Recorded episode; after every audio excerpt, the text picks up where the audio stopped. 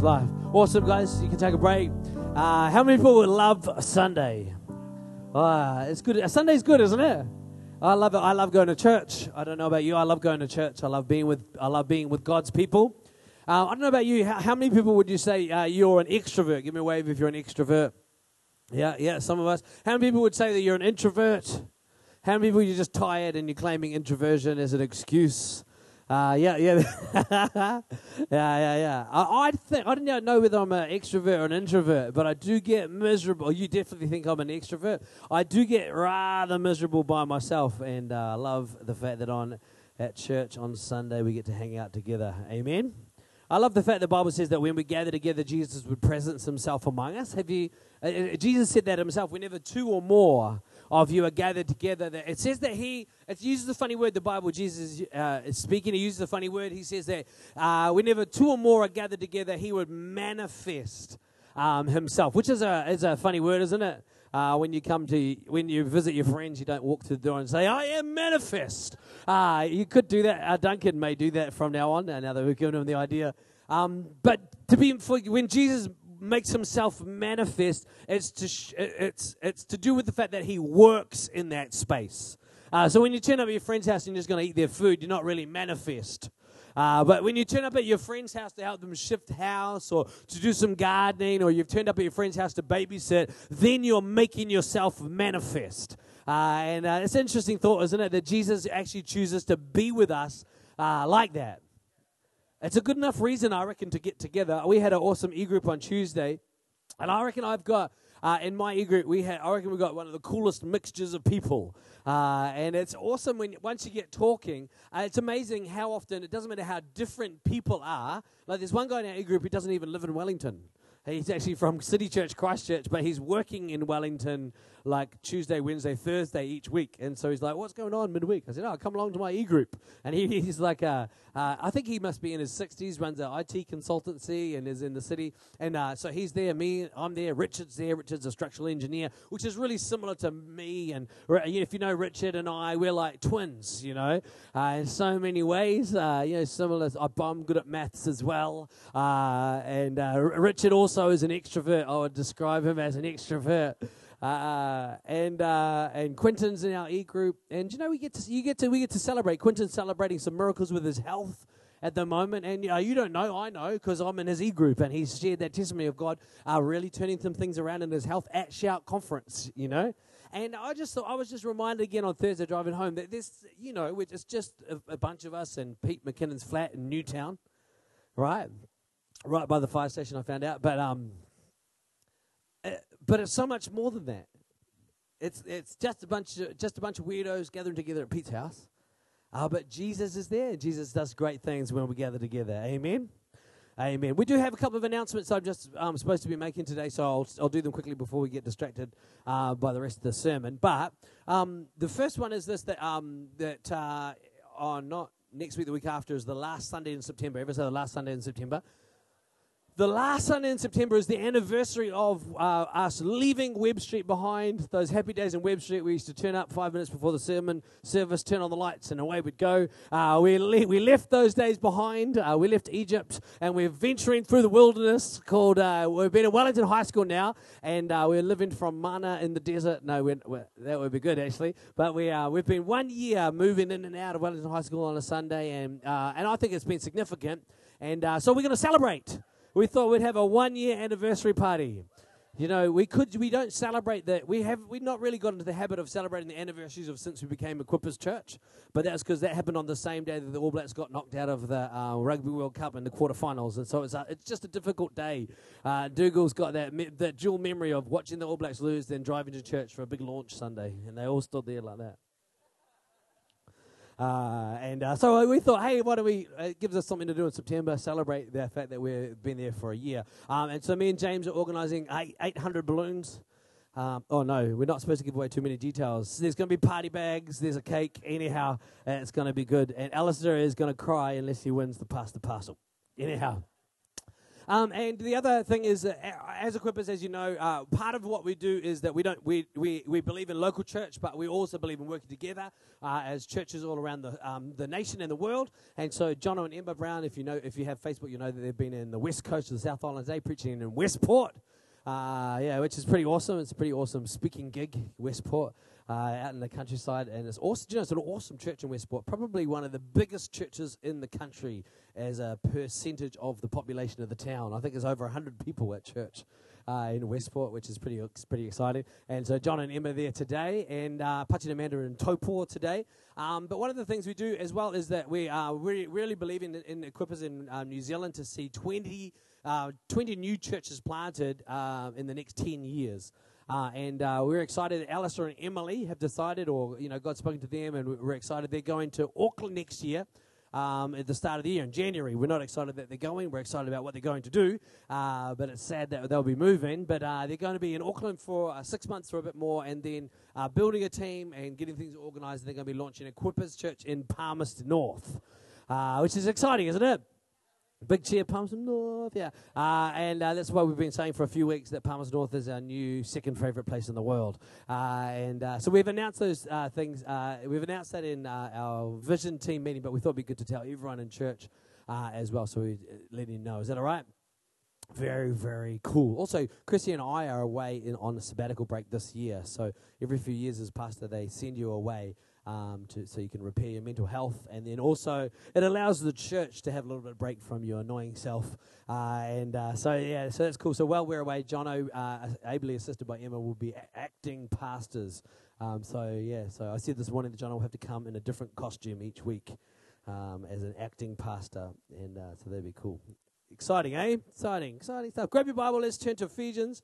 How many people know how to find Ephesians now after seven weeks of preaching in it?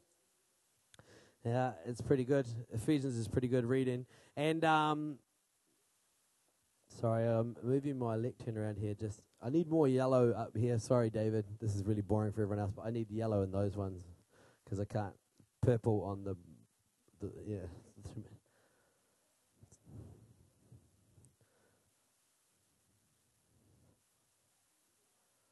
Oh, sorry. Ephesians, sorry, Ari. Ephesians 5, 15 to 20, and we'll put it up there, then we'll all be able to read it. There we go. Ephesians chapter 5, and I'm going to read verses 15 uh, to 20. Is that all right? Uh, you really should read all of Ephesians chapter 5, verses 1 through to 14. Uh, gives the description of what your life is like, either practically or just in your mind, uh, the sorts of challenges we face as people. Um, and it talks all about our behavior, it talks about greed, it talks about the idolatry of our desires, etc., etc. So read that because that's a pretty important uh, part of what we're looking into tonight. Um, how many people, I don't know, it's definitely my experience that throughout my life, I'm, I, am i am battling different desires. I, I'm, I'm, I, I know how I want to live. Paul, the Apostle Paul said like this I, I know the things I want to do, but I do the things I don't want to do. And then he said this, a wretched man am I, is what the old version says that we learned in Sunday school. Wretched man am I. In fact, I don't think that was ever a memory verse, but uh, that's what Paul says. Our wretched now, because we know what God's called us to. We know the life that we actually want to live, our spirit, the vision that we have in our life. But we find ourselves doing things that distract us or deter us from what God's called us to do. Right? I can ask for a show of hands, but I think it's actually almost universal experience for Christians is that we have the a vision of who God's called us to be, but it's actually very hard to walk it out every in our everyday life. I believe that I'm called to reach out and see God, uh, the influence of the gospel impact my neighbors and the people across the street. I believe that God, uh, uh, that God's, the love of God in me is supposed to have a positive impact in our city. I believe that. Do you know it's very easy just to forget about that, not talk to the neighbors, be rude to the checkout uh, person when, when you're at the checkout, and forget that actually, you know, God's called me to live a different sort of life than that, right? Uh, so the, the question I want us to think about tonight is how do we actually live out the God life? How do we live it out? Because it, it can't be about more discipline.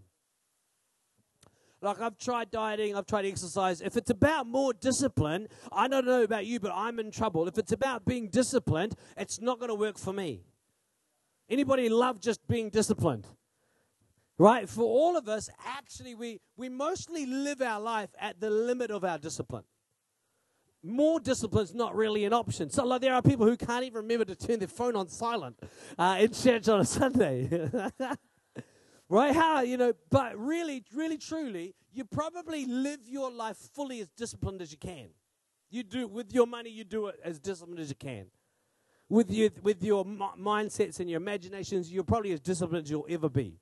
Sorry, bad news, but right? Your diet, exercise, you're probably as disciplined as you'll ever be. What we need is something different than more discipline. We need the infilling power of the Holy Spirit, right? Let's have a read of Ephesians chapter 5, verse um, 15 onwards. Is that all right? I'll read it and you guys, we'll put it up on the screen as well. It says this um, So be careful how you live. Be careful how you live. Not like a fool, as, but as those who are wise. Any wise people in the room? Make the most of every opportunity for doing good in these evil days. Some people, that's how you live your life. Every chance you get to do good, you just do more good than you can do normally. No, yeah. Um, don't act thoughtlessly, but try to understand what the Lord wants you to do. Don't be drunk with wine because that will ruin your life. And I said this morning, it's true of whiskey, beer, whatever you're drunk with, it will ruin your life, right? Don't be drunk with wine, it will ruin your life. Instead, let the Holy Spirit fill and control you. Then you will sing psalms, hymns, and spiritual songs among yourselves, making music to the Lord in your hearts and you will always give thanks for everything to God the Father in the name of the Lord uh, Jesus Christ. The first thing I think we need to think, understand, I, really believe this is true, is that you're always full of something. You're always full of something. I don't know. I don't know. We, we talk about the fact that we feel empty, um, but then I think when you feel empty, I think what you're full of is emptiness. Like there's always a state internally right? There's no neutral state internally. So you, you, even if you're full of nothing, you're, you're full of nothing, right? And then whatever you're full of, whatever you're full of, uh, affects and shapes everything around you, right? Whatever you're full of.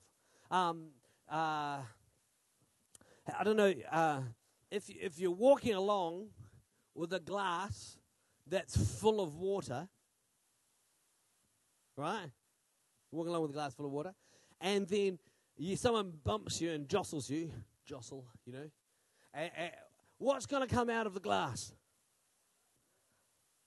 Water, that's right, exactly right. Uh, if you're walking along and, you've got a glass um, f- full of sugar,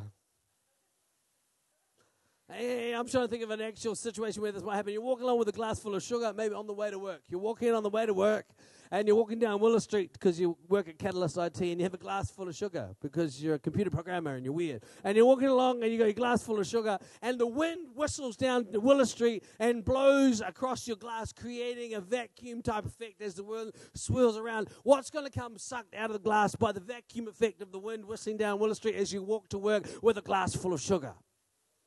Sugar. Someone said water. That's right. Thank you for that. Yeah. It's difficult to make these things up on the fly if people aren't cooperative. If, if you're walking down the street, you've got a glass full of nothing, and someone jostles you, I don't think that nothing comes out. I think that nothingness comes out.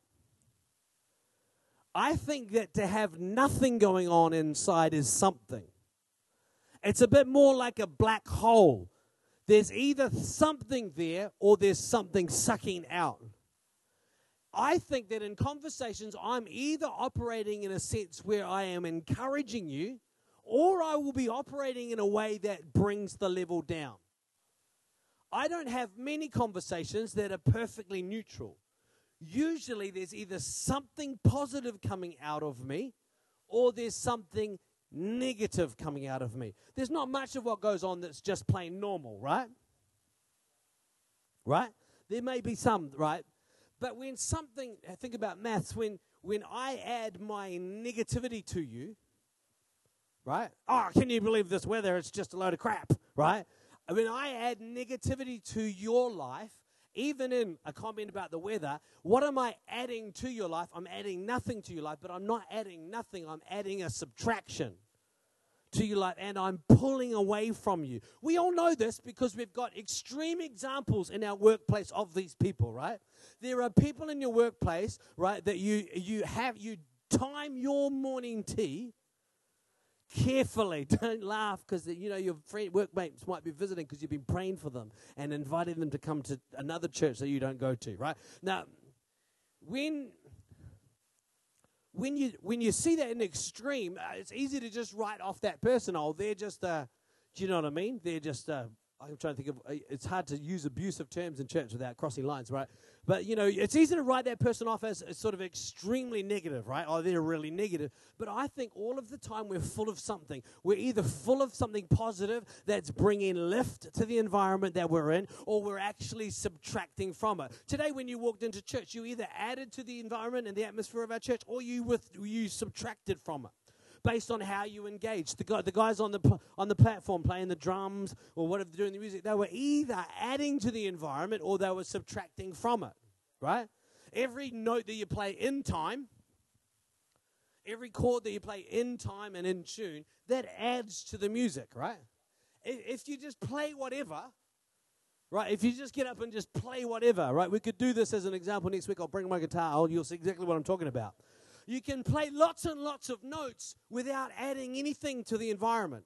And in fact, the more you play sometimes, if you're in the wrong key, the more you play, the more you withdraw out of the atmosphere of music or worship, right?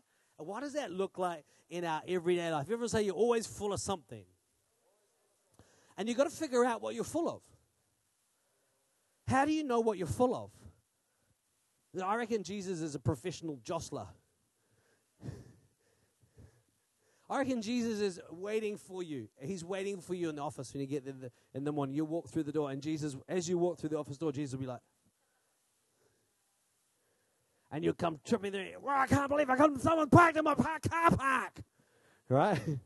And Jesus is like, oh, okay. And, and then you go to the photocopy machine, and you'd be like, What's that flipping code again? These are all examples from my own life. What's that code again? I can't believe they put a code system on. People in Auckland can remember codes. People in Wellington, we can't be expected to remember codes. And then I remember that I've written it on my calendar. I reckon Jesus is always jostling me. Whenever, whenever I have to, uh, uh, every second Monday, Constant rings me up. He's the accountant, and he gives me a job to do, something little like, could you ring the IRD? Right?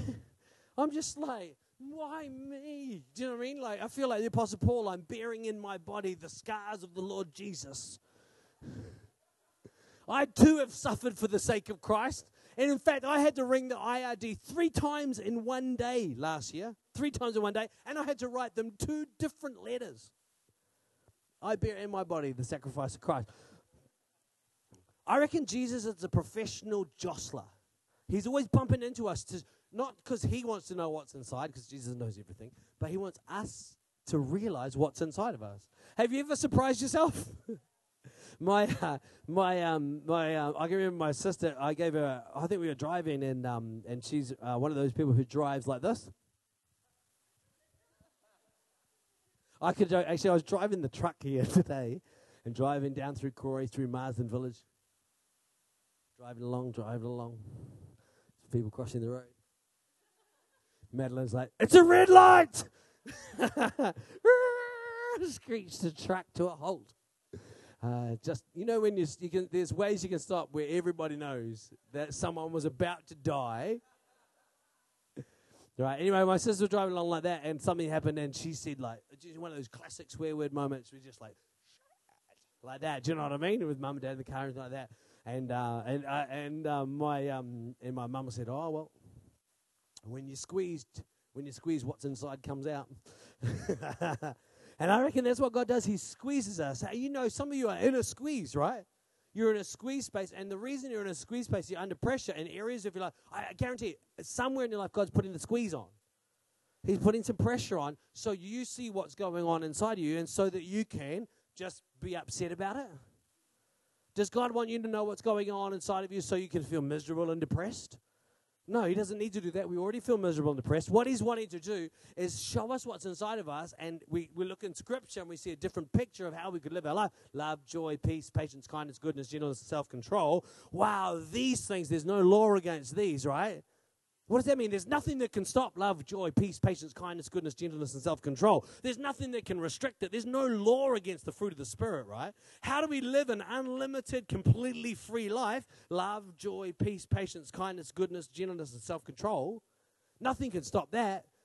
So we see that picture in Scripture. We see the realities of our own life, and we've got to believe in faith that Jesus has got us on a journey, moving us towards the picture of what life can look like in Scripture. Jesus came to give us life in all of its fullness, is what the Bible says in John chapter 10, verse 10. So I want to talk for the next few minutes um, about how do we how do we ensure that when we're bumped, the things of God spill out that when we're under pressure, actually, we become a blessing to people around us. Jesus told um, Jesus, there's a couple of stories in the Bible that I, I just want to draw your attention to. We're not going to read them, but um, the first one is that Jesus' first miracle was at a village called Cana.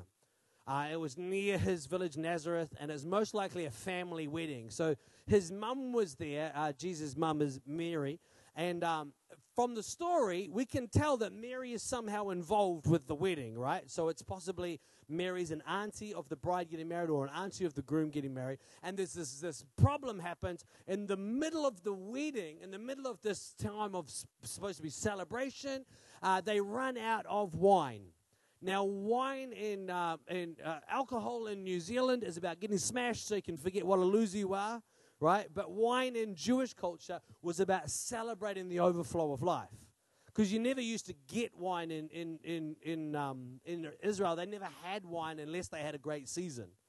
Like, unless there was like a blessing, they did, that, you know, you don't get grapes, right? It's not like, you know, the, the way the viticulture worked. It was, wine was always a sign that, hey, there's overflow, right? You know what I mean? It's like, special occasion food of the ultimate level, right? So they run out of this celebration. They run out of wine. Now, the important thing to remember is in Scripture, the Holy Spirit's often referred to as wine. That's why Paul uses this thing don't get drunk with wine, but be filled with the Holy Spirit.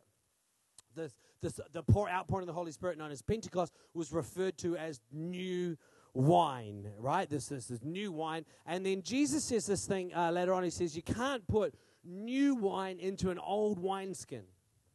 If you put new wine into an old wineskin, the wineskin will burst and the wine will be ruined and the wineskin will be ruined. And Jesus is talking in that parable. He's talking about how he's using this picture of a wineskin, which was a goat's stomach or, or a goat's skin bag that they would make, and they would keep the wine in that goat skin thingy, Bob, right?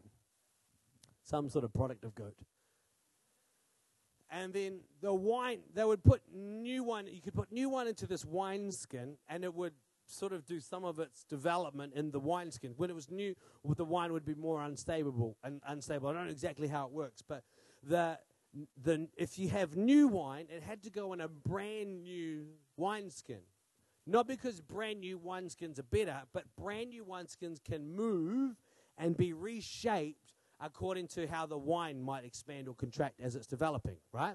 And then you could, if you had old wine, you would then put the old wine into an old wineskin because the wine's more stable. It's not changing everything, so it's not going to blow things up, right? But back to the wedding at Cana.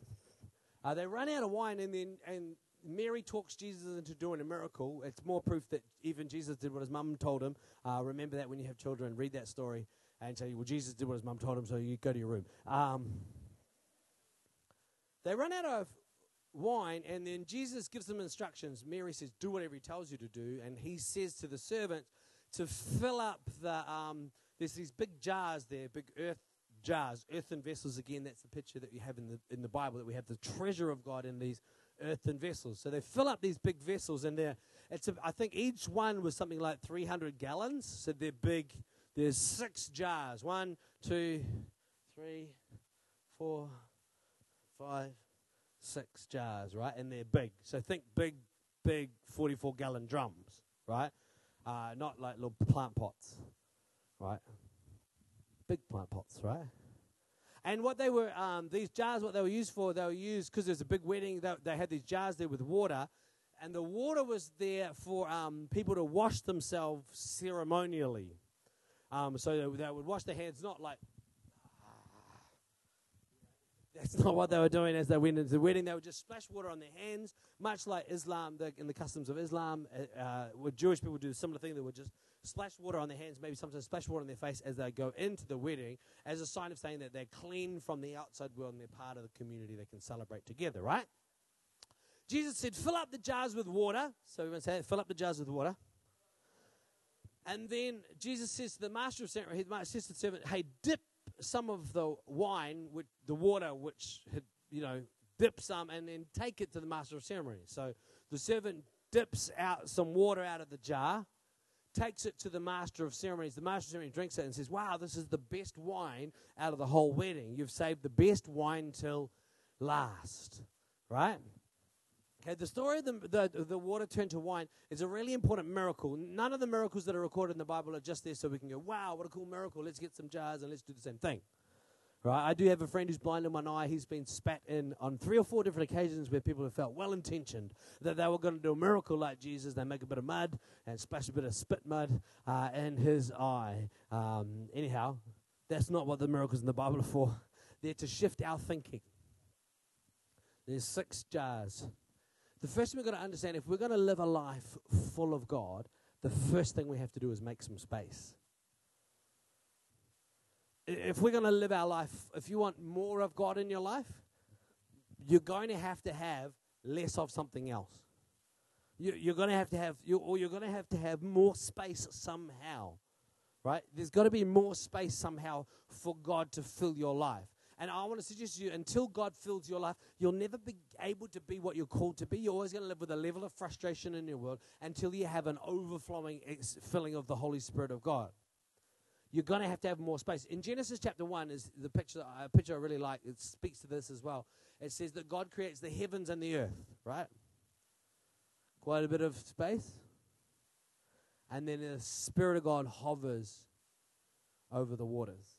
And then God said, and God said, and God said, and God said, and God said, and God said, and God said. Now, the reality is this tonight, I believe that God wants to create space. I, I, I just really believe, even right now, God's creating space in your heart as you think. Because God wants to fill you, He wants to create space, because God creates space first, and then He fills. God creates a vacuum, and then He comes through, right? That's the picture that you have of the, the jars. There's, all these empty jars, and Jesus says, Hey, fill up the jars, right? Where are the empty jars in your world that Jesus can fill up and begin to do a miracle that turns the ordinary into the extraordinary, that turns water into a party, right? That's the life I want.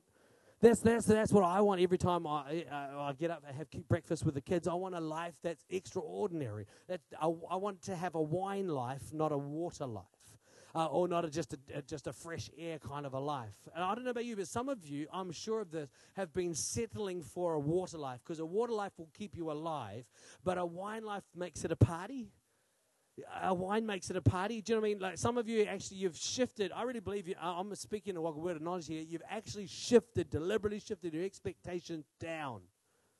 You've shifted your expectations of life down so that you're not disappointed on, on at the end of the week each time. You've actually done that. You've not deliberately, but you co- consciously you can recognize. No, I've definitely done that. I've shifted my expectations down. I believe God wants to put faith back in your heart. This is no. We're supposed to live a life with the six jars full of water. That whenever someone dips, it miraculously turns to wine. That actually we're full of something, so that God can dip us and make miracles happen all around us. Everyone say, create space. Okay, so there's different ways you can create space. Number one, you can empty what's in the jar out. Right? So they could have gone along those water jars and, you know, got the old shopping trolleys and broken BMXs and, um, do you know what I mean? All that sort of stuff out of the jars. Or, or you can get more jars. You know, Isaiah. So there's two things you got to do. I'm assuming that you actually want a life full of God, overflowing with goodness, with life, with power, right? There's two things you can do. Number one, you can get the junk out of your life. That straight away you've got more space, right? If you live in a three bedroom house, right, like I do, if we want more space, we just do a cull of the soft toys. Do you mean like a, we just a ruthless cull? We uh, we bring a, we bring exterminators in, they hunt the house. Chrissy was like, my, my wife, she's ruthless. Like she's like ruthless mum, ruthless mum. She's like, you can have fifteen soft toys each. I'm like, fifteen. We're still going to have to buy a whole nother house just for the soft toys, right? 15. You got to get the junk out. Come on, you, you know if there's junk, you've got to you got to you got to you got to get that junk out. How do you get junk out? You uh, the grace of God. Allow the grace of God to work on it. Again, remember I said right start. We're not talking tonight about more and more discipline. We need more and more of God working in our life. So the grace of God needs to remove some junk. But Isaiah 53 talks about this idea. It says, Sing, O barren woman, the woman who's not given birth. And then it says, enlarge the place of your habitation. Stretch out your tent pegs. Stretch out the cords of your tent, the cords of your life. Do you know how you get more of God sometimes is you take on bigger challenges. Do you know how you get less of God sometimes? You take on smaller and smaller and smaller and smaller challenges. Do you know when you when you take on a challenge, this is what you go I go through the process. You take on a challenge and then then you panic because you actually can't do it. Right? And then you then you pull it all back in and then you know God's calling you, so you take on a challenge. Oh, I'm gonna, I'm gonna join the kids leadership team, or I'm gonna, I'm gonna help with youth. I don't know how many times people have said this. I've been a youth pastor for 12 years. I, oh, I'd love to help with youth. Now, what's happened is God's spoken to someone and said, hey, stretch out the boundaries of your habitation. Reach out to some other people, right? So they stretch out. As soon as you make everything bigger, what does it feel like you have? It feels like you have less. Do you have less? No, you've just made everything bigger. You, you don't have less energy, you just have a bigger life, right? If you take the petrol tank, if you take the motor, if you take the motor from a mini and you put it into like a large truck, is the motor, did the motor get smaller? No, it's just pulling something bigger, right? When you take your life and you say, I'm going to expand it out, what you then need to begin to believe for is the God to change the motor, for God to fill it up. Right? We've actually got to, if we want God to fill our lives more, number one, we've got to get the junk out. We all know about that. We've been church long enough. You know about all the wrong things in your life. You got, do you know how do you get wrong, rid of wrong things in your life? You re- repent, tell God about them. You pray, and He forgives you. If they're still there a week later, you're going to have to tell someone else about it, get them to pray for you. Those are step one. And step two, after that, you need to talk to a pastor if it's still a problem in your life. And a pastor, a leader, a key person that you know can help you so that you can move forward, right? But pray to God and, and confess the sin to God, and He forgives you. And the Bible says, confess your sin to one another, pray for each other, then you're healed, right? But after that, oh, God, I need someone to help me out because there's some st- other stuff going on and I need to get set free, right? That's how you get rid of the junk. There was a quick sermon on how to get rid of junk, right? But I really believe actually some of us actually got to stretch our life out. We've got to stretch it out a little bit. Oh, come on. Where's vi- I, think there's visions that have died because we've stretched out and then we're like, whoa. Ah. You know, but we all we're trying to do is we are trying to hold it together now that our life is bigger. One of the guys in our e groups got a promotion into a much more difficult job. Ah do you know, it's not about just holding it together until you get demoted into a smaller job again. It's about saying, God, fill me with enough power to, to, to fill this space. Another, the same principle, create space and then God fills it, is in Acts chapter 2. Jesus says to the disciples, it's one of those tricky things. He says at the end of the Gospels, the beginning of Acts, he says, uh, Stay here in Jerusalem, and in just a few days, the Holy Spirit will come upon you with power, right? How many people could wait just a few days? It says later on in Acts chapter 2, five weeks later,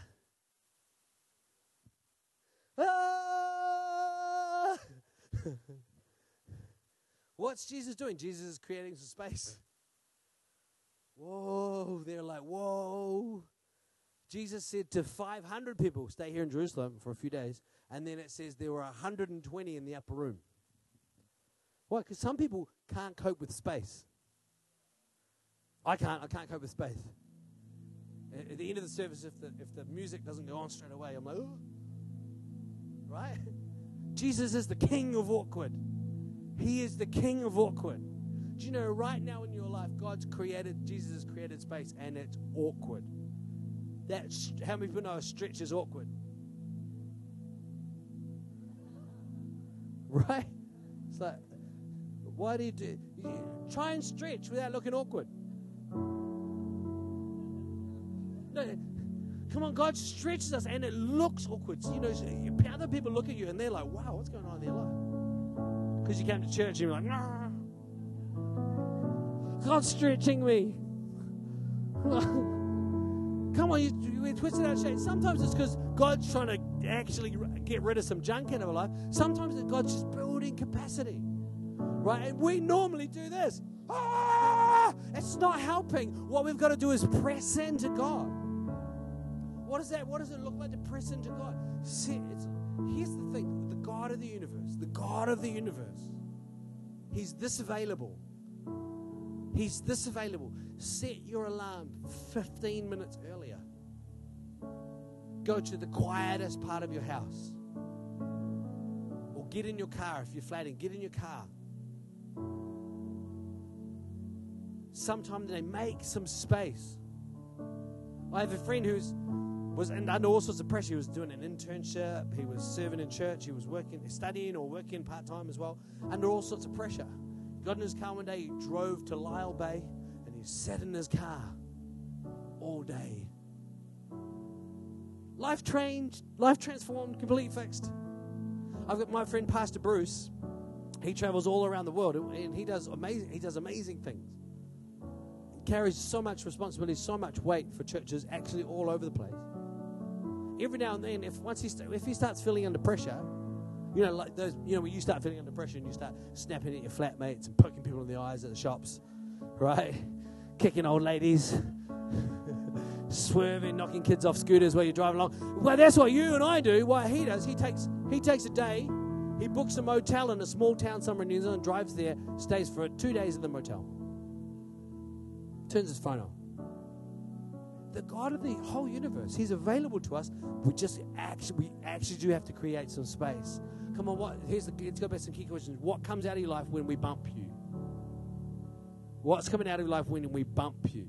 Because life's full of bumps, especially so that actually God can fill you and you can be spilling His goodness out all around you. Here's the. There's six water jars. One, two, three, four, five, six water jars. Jesus says, fill up the six water jars, fill them up. My friend, when he's at art school, developed, he designed this cool sculpture. It was six steps, but it was like a, it was massive.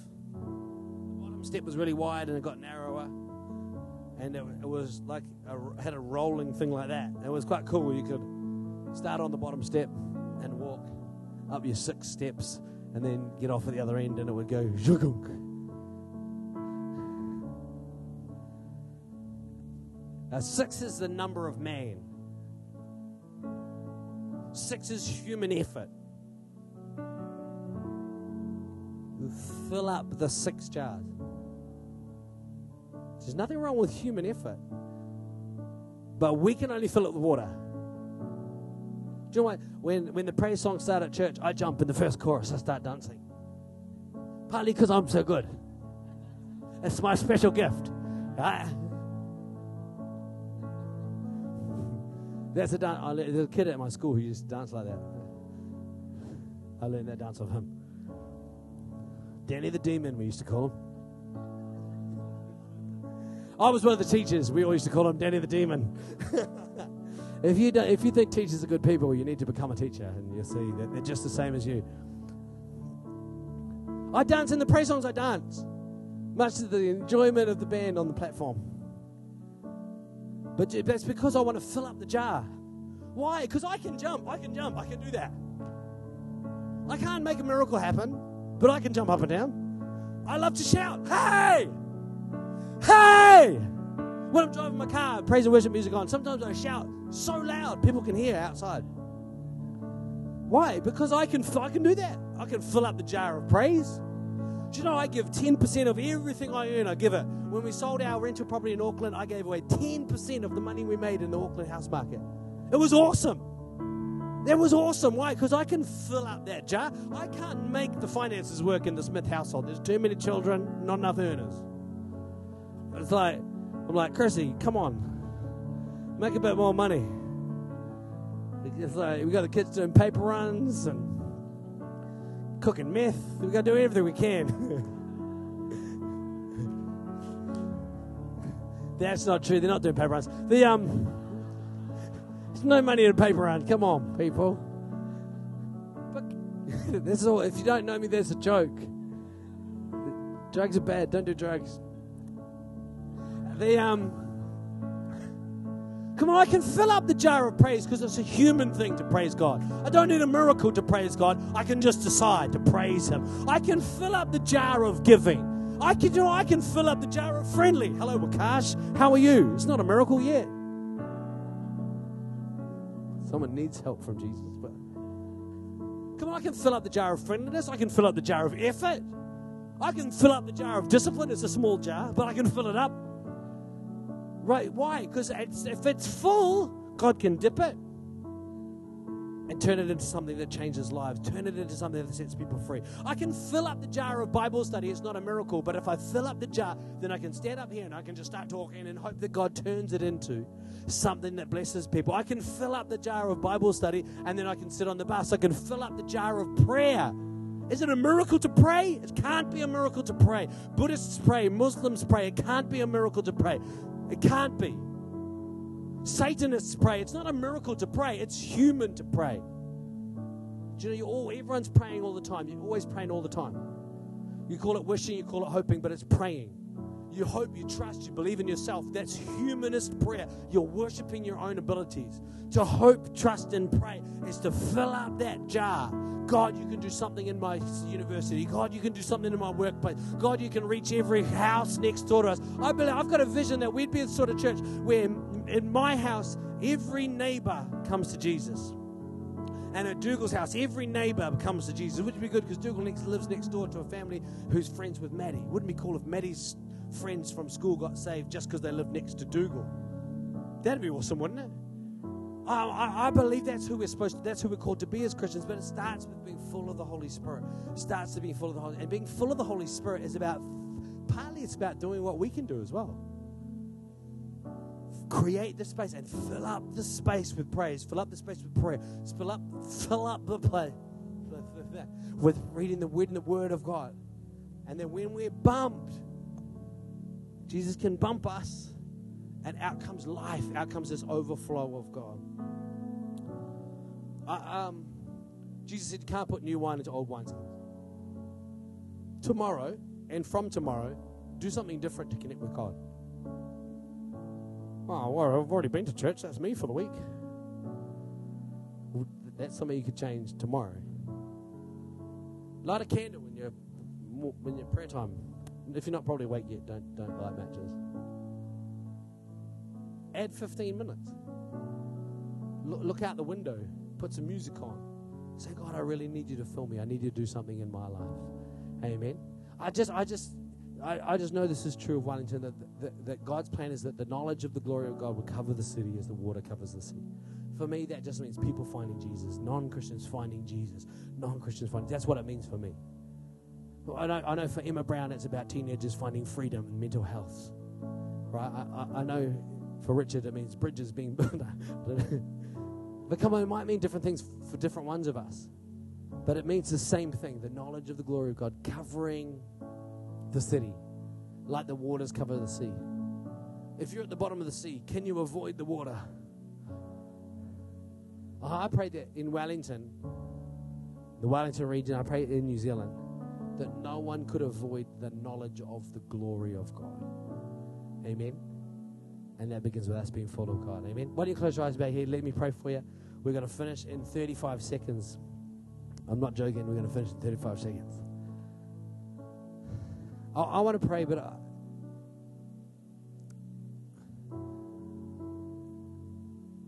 a way, you, a way we create space in church is by asking. By I often say, "Hey, why don't you lift your hands?" Because that creates space. You have to, it's awkward. It's a stretch. Just where you're sitting. Come on, if you're saying, "I really want, I want, I want space for God in my world." Maybe you're even saying, "I really need a different wineskin. I need a different way of containing God. I've got old and crusty, and, and I just need a different way of containing God." If that's you, just lift your hands where you're sitting and let me pray. Holy Spirit, right now, I just pray. All of those responding right now, Lord God, drop into their mind, Lord God, what they need to do different. Come on, right now, God's speaking to some people about some, some junk they need to pull out of their life. Step one, pray to God about it. Step two, talk to a friend about it. Step three, if it's still a problem, talk to a pastor about it. Holy Spirit, right now, Lord, we believe you, Jesus. We believe that you've come to give us a life, a life in all of its fullness. And we're not naive enough to believe that means a life that's a bed of roses. We know that it's a life that includes stretch, Lord God, that creates space for you. Holy Spirit, we just relax. Even just, we open our heart to you and we say, God, work in our world. That we would be people who can, can, can contain you, can carry you to our city. Pray in Jesus' mighty name.